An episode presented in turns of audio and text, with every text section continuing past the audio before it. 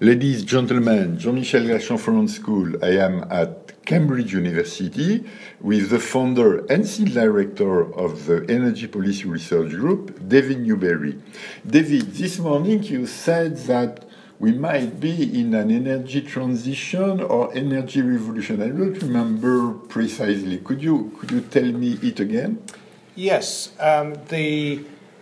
The contrast I drew was between the previous system, in which most of the generation was large, centrally controlled units connecting to the... Yeah, I was born in this one, I do remember it.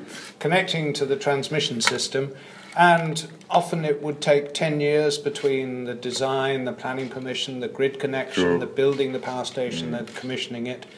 That gave plenty of time for regulators and for the transmission system operator to design the charging. Yes, yes. But recently, with the push to low-carbon technologies and the dramatic reduction in the costs, particularly of PV, we have moved to a system in which these things can happen incredibly quickly. Yes. So we've built, even in a not very sunny part of Europe, in Britain, we've connected 10 gigawatts of PV, yes, onto the system. Yes, it's a lot. These things are happening so fast now that the budgets that the Treasury allocates for supporting renewables may be exhausted before even the pen is dry on the budget. Yeah, yeah. Now we also have capacity auctions in Britain, and I suspect they will be copied elsewhere, in which we have an auction. At the end of the day, we hand out a contract for delivering power in 4 years' time. Now, what we found is that we expected combined cycle gas turbines, efficient gas turbines, to connect to the transmission system. And we did all our budgeting on the assumption of what that would cost.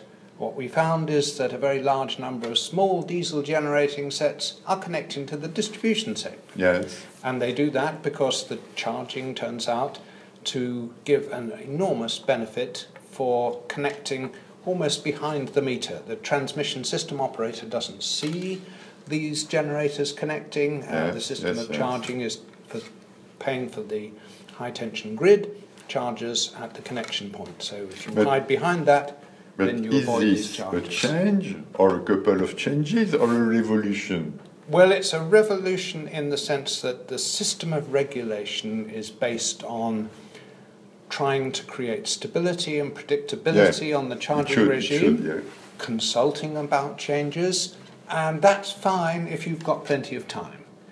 So the thing that has revolutionized the electricity system is the speed with which things can change. That's true. And it's not so much a revolution in the technology. These technologies have been around, but in order to accommodate the renewables, we have to provide incentives to connect, the PV incentives. We've had to provide incentives to deliver capacity to meet the challenges of low levels of capacity factor for the traditional generators. They're displaced by renewables, but we still need them at the peak. So we're beginning to pay them for being available. And this charging system produces very strange results on occasion, and it's responding, the need to respond quickly to what is suddenly a very different world. Yes. And that's, if you like, the revolution, the unexpected, the unanticipated consequences. Yes. Any idea how we will, as a society, respond to this new trend?